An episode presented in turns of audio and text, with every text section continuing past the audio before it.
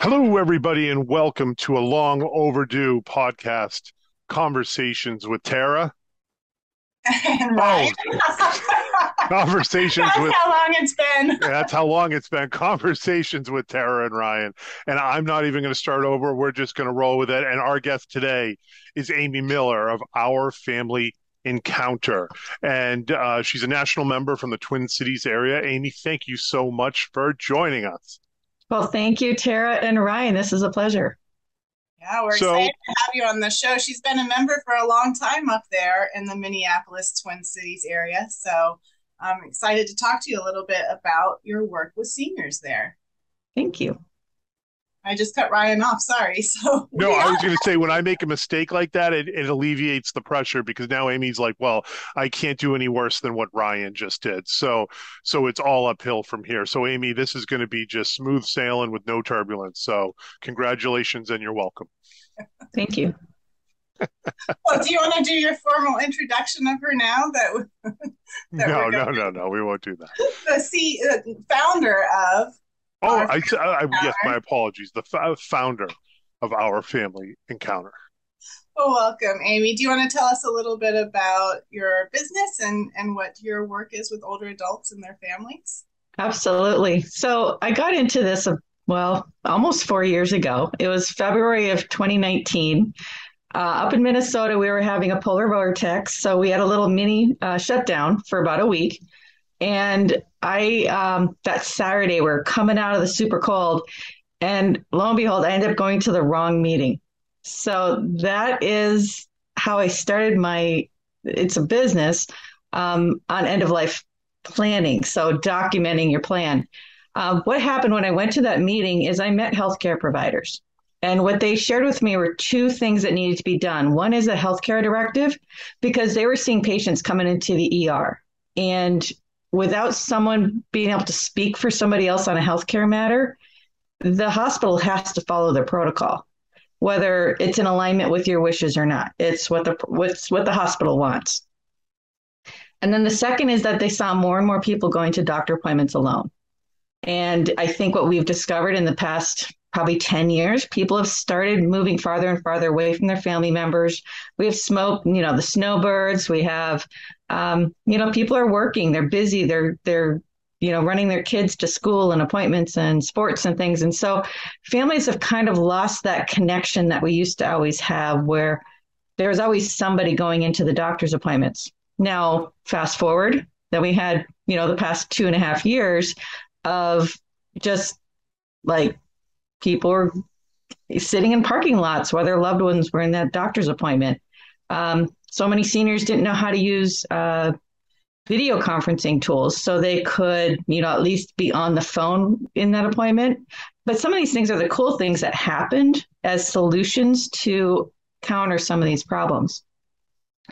Uh, so also in the process over the last few years is I wrote a book because I realized that people need to document their wishes. And as I uh, kind of allude to is when you document your wishes, it's not just, okay, this is who gets what, you know, the lamp or the piece of jewelry or, you know, my coin collection. It's actually for your executor and your or your trustee to close out your estate. So people don't always realize that things don't end, you know, at the funeral. They actually end two years later, potentially. Um, so it's coming up with a whole plan on how do you age well, especially as you're aging in place, and then how do you pass on a legacy. So it's a it's a very large topic, but one that um, I think if you have someone coming alongside you as you're considering these issues, that it makes it much more well, I don't know if I want to go as far as it's saying enjoyable, but it definitely is not so lonely and so difficult. Is there one specific area where you find people forget to think about with this end of life planning and the documentations? Because you've been working with people for several years now. Is there a recurring theme? Uh, the recurring theme is I don't want to do that today. Any of it at all, huh? Let's not even get started. um, but actually, I had an interesting situation that happened about a month or so ago. Is a neighbor of mine, um, her husband passed away, and she called me the day before the funeral because she noticed that she had somehow been sending out messages on Facebook Messenger that she was asking for money and that she was pestering the family members. And she's like, I didn't do that. I don't get how this happened. Well, one of the things I thought of after we got her set back up and we did the two factor authentication and everything is her husband had set aside the password. So she had a record of all that, really organized. It was beautiful. But then she had to sit down and go, I have to change my own passwords now. I can't hand that off to my husband anymore. A little terrifying, I get it. Um, but it, you know, it was, it was great to see her kind of overcome that challenge, even though she's in, you know, I mean, she's grieving her husband. It was a, it was, she was really concerned about the funeral and family members coming in the next day. But the, there was a realization that came across my mind is why did it happen then? And it occurred to me that when people write their obituary, they put down a lot of information in that obituary that are actually used in the security questions that we answer throughout our lives. So it's like there's like a connection between all of this. That's where having someone alongside you, so you're not just going through it alone. Uh, that you have someone there who can say, okay, first of all, let's get through the challenge today, but then also let's think about maybe we don't put down our um, the our elementary school, or we don't maybe list our middle name, or we don't put down our mother's maiden name, because those are the common security questions that come up. So it's those nuances that sometimes falls through the cracks that I'm trying to help people address. Yeah, that's fantastic. And that's what the book is for those that are listening. They can't see it, but behind your shoulder, you have a book, Last Life Lesson. Do you want to talk about that a little bit? So, and I don't mean to go down the religious path, but I'm going to. Um, there's a scripture that I came across that just describes my business the best I can. And I'm going to paraphrase the scripture. It's uh, from John 5:19, which says, "A son doesn't know what to do unless the father teaches them, so the son can do what the father does as well." So that's what I mean by last life lesson. In other words, as you live your life, you are or even as you're parenting or as you're in your community you're giving out lessons on things. What what's important to you? What's of value to you? How do you think we should be living as a community? And when we think of how do we die how do we live successfully what what's important to us? And how we do that means that we inherently have uh, you know integrity and we have the ability to be empowered to make decisions the people around us are observing that. And one of the things I think was uh, really tore my heart out over the past few years is knowing that people couldn't have their family members around. They got stuck away in assisted living to keep them protected. But meanwhile, that connection was lost. And then when someone did pass away, they couldn't have a funeral until months later. And it it didn't allow people to grieve like we normally grieve. So it's almost like taking a part of the honor of what is aging, what is passing away, and it made it very clinical, if I can use it. I don't know if that's the right word, but very disengaged. And I don't think this process should be about that. So, um, really getting people to document what is important to them. That's why I called it the last life lesson, because that is your last lesson that you give to others.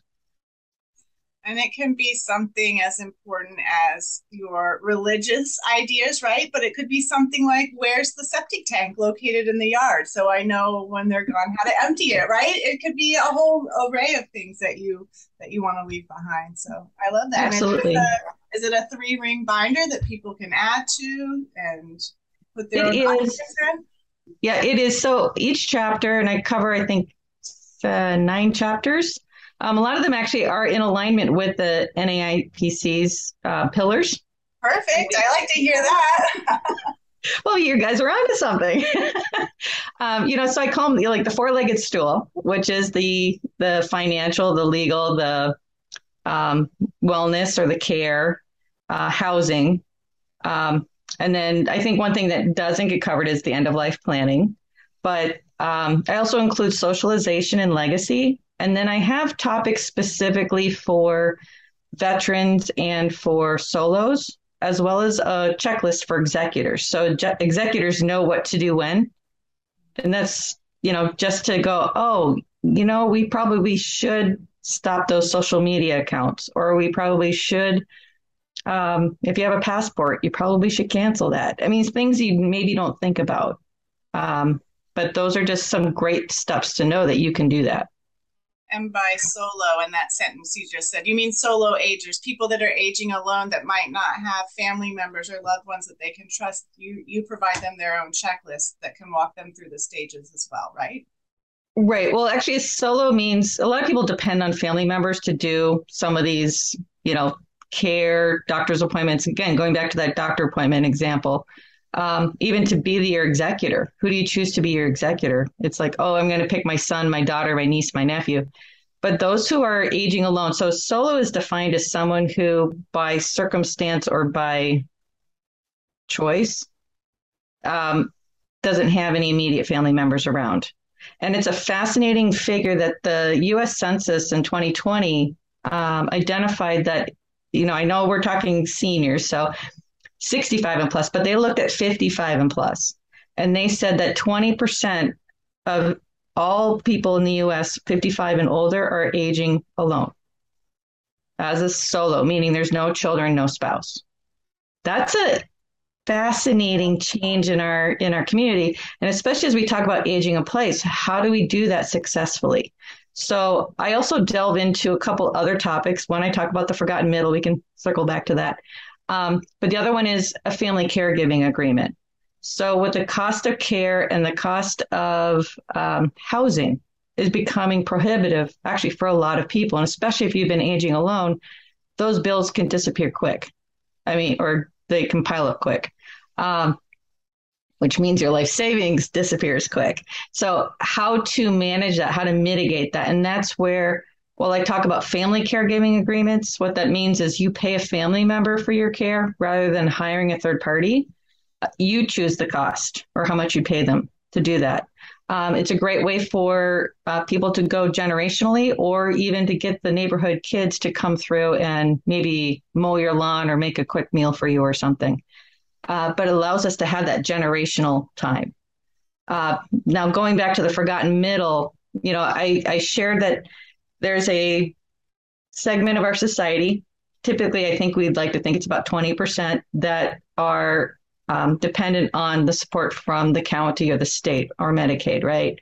And then we have about 30% have the finances to pay for whatever care, support, guidance, and advice that they need. But somehow that remaining 50, it's what I call the forgotten middle, which means they have too much money to get support and they have they don't have enough money to get support. So the guidance oftentimes, and I'm kind of sad to hear say this, is to spend down your money so you can qualify for the for the you know the states and the county support. Well, that basically means you have to bankrupt yourself, and that's a one. It's a hard reality. Two is that really the last life lesson we want to be leaving. So I'm trying to come up with a solution that allows people to maintain their income, maintain their um, their freedoms. I mean, you know, be able to stay safely in their home because that's where they want to live. How can they do that safely with the right team around them so they're uh, getting, you know, the best life that they that they always dream they could have. And you bring up a very good point, and and we uh, I do private home care in Boston, so you know. So we get a lot of calls from people that are looking for just a little bit of care or, you know, want to find out how much it costs and then it's like well we can afford x but you know with the caregiver shortage you need to you need to get much more than what you can afford because caregivers aren't going to drive out to your house for two hours or three hours of care that's needed and and the question I, I get asked weekly is well what do we do and i say that's where you need to rely on your community, your family, your friends, and and and figure something out more locally because, uh, but there's no real great answer. Um, because as you explained earlier, more and more often families live further and further apart. And, um, you know, as we know, is that you know people are moving uh, in in and out of houses on average every eight years. So you don't have the neighborhood that's been 30 years 40 years of the same people the same friends and neighbors like you did 20 30 40 years ago. Um, so people don't know each other. And they don't feel obligated to help each other out as much. And um, you know it's it's very strange situation where we're all very likely to be in that scenario one day but while you're still able bodied and, and young, you're not really too concerned about it until you're the one that's dealing with that crisis. And then by then it's obviously too late. So that that point of that 50% of the forgotten middle is a really great uh, way to to present it almost like the sandwich generation a very catchy easy to remember um, phrase to say hey listen there are a lot of people that that don't have uh, have just enough to not qualify for state funds but but not enough to uh, to actually pay out of pocket for assisted livings, nursing homes, or private home care. Right. And so what I, I like to put out there, so I'm just going to use the example of let's say Uber Eats or DoorDash, you know, it comes to grocery shopping. So those are like some industries that have sort of popped up. But again, of course, it, it assumes that people are savvy online, which for many of our oldest generation, they want that in-person contact. They want that, you know, someone literally coming in the door and you know having that that they know the person doing the work not just some stranger. Um, so it's where okay i'm going to make an agreement with my neighbor who has a car down the hall uh, go grocery shopping. I'll pay them $20 to go grocery shopping for their time and for their gas but then they bring you know the groceries that you know my little grocery list that i'd like to have help with. Likewise in turn maybe i can um, you know make meals with those with that food that came in. And so there's that community effort. And like you said there is a lot of change but i think people need to be thinking about how can they stay in community. And that that really is a hard order because what for the last two and a half years every winter we've been shut down again. And we you know are not able to connect and interact so how can we do that safely and how can we um, make it so people have trusted relationships and I hate to say it, but it's almost like we have to pay for it. Um, but the thing is, can you pay twenty dollars rather than fifty dollars? Can you pay what you can afford rather than maybe what a professional would offer to do that work for you?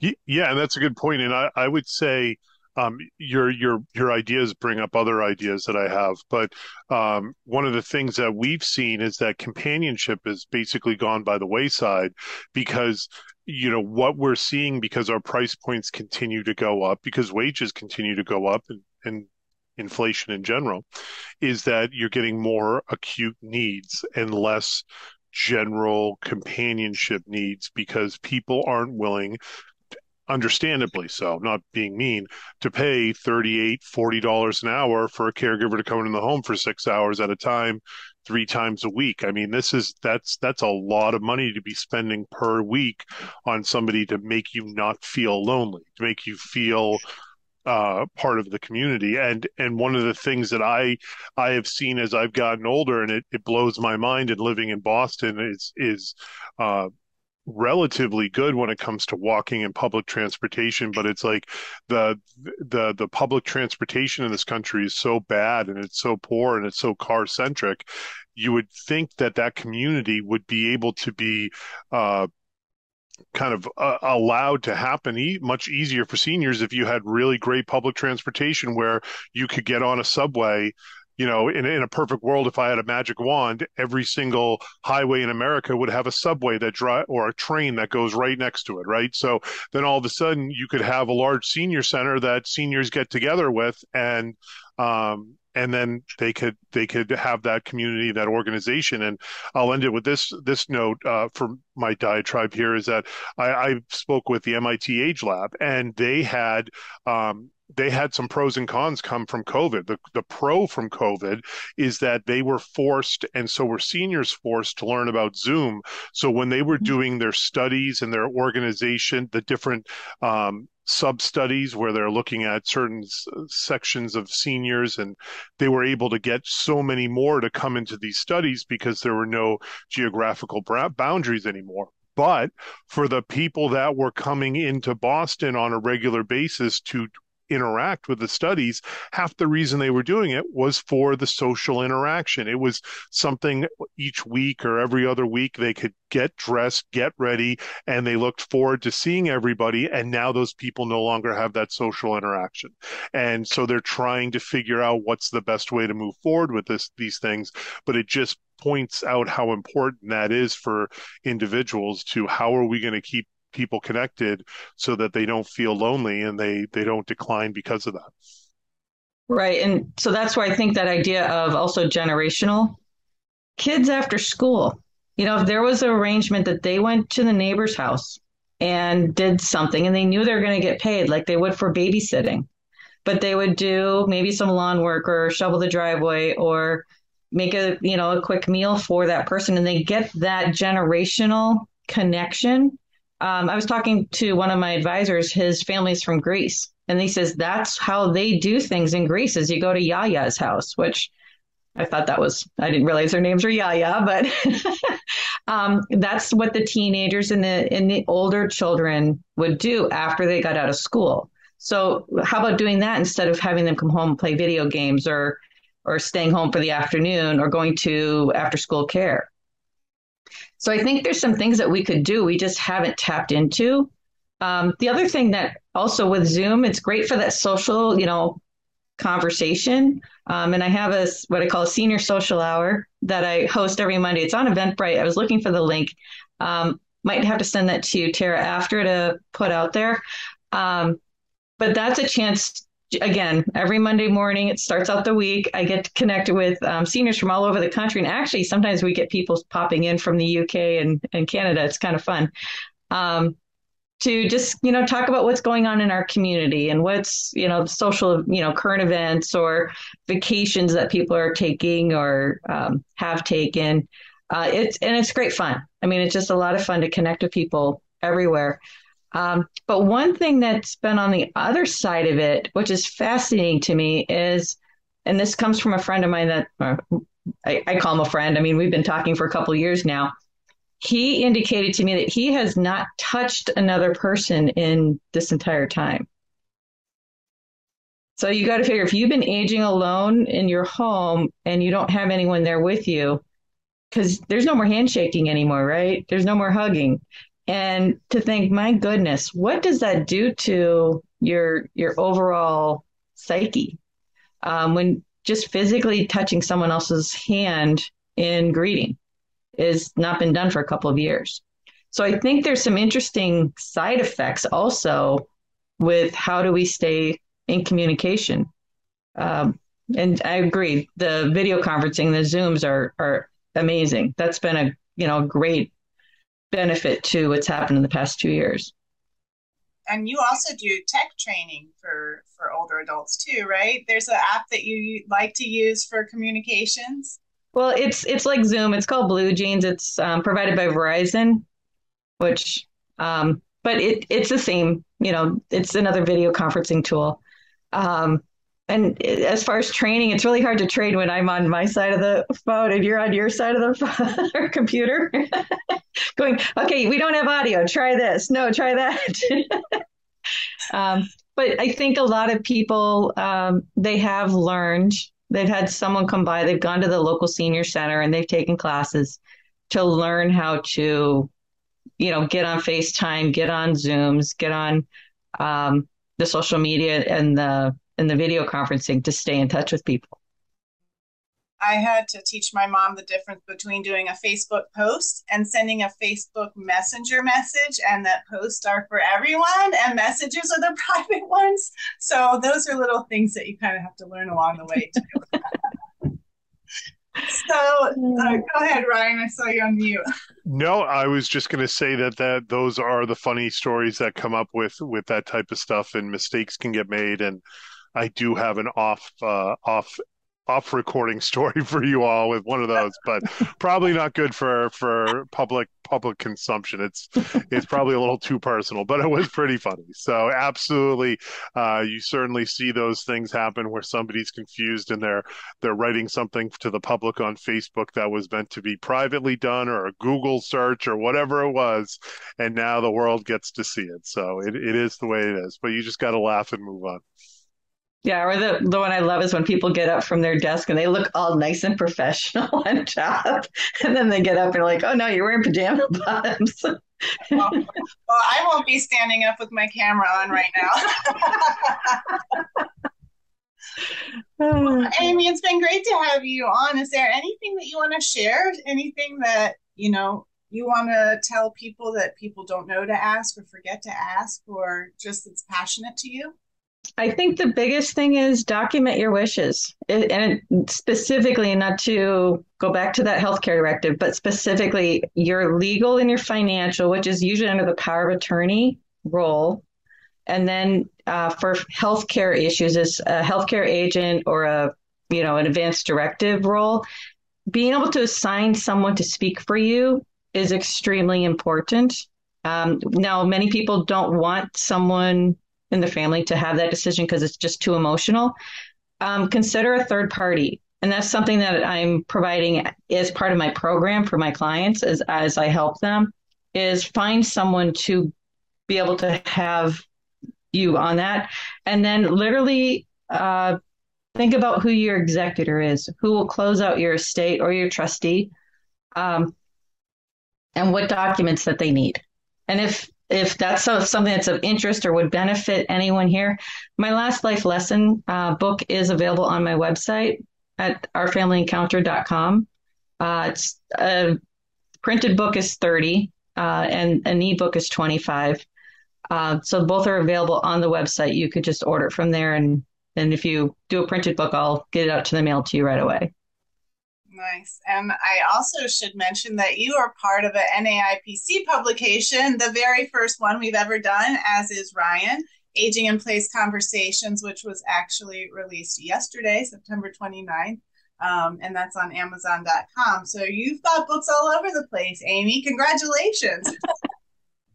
and then if anyone wants to get a hold of you, is your website the best way to do that through your website? Yes. Yep. So it's ourfamilyencounter.com. Perfect. Well, thank you, Amy, for joining us today. Thanks, Ryan, for jumping back on with me. You're welcome, Ryan. And my name is Tara, and thank you so much. No, it's been great. Thank you so much, Amy. And uh, it was good to uh, get the band back together. And hopefully, we have some more tour dates uh, very soon. Thank you. And thank you all so much for listening to uh, to me make a mistake on the intro, but of course Amy and Tara, uh, you know, drag me across the finish line and put me on their shoulders. So thank you so much, Amy. Thank you so much, Tara, and we will catch you on the next one.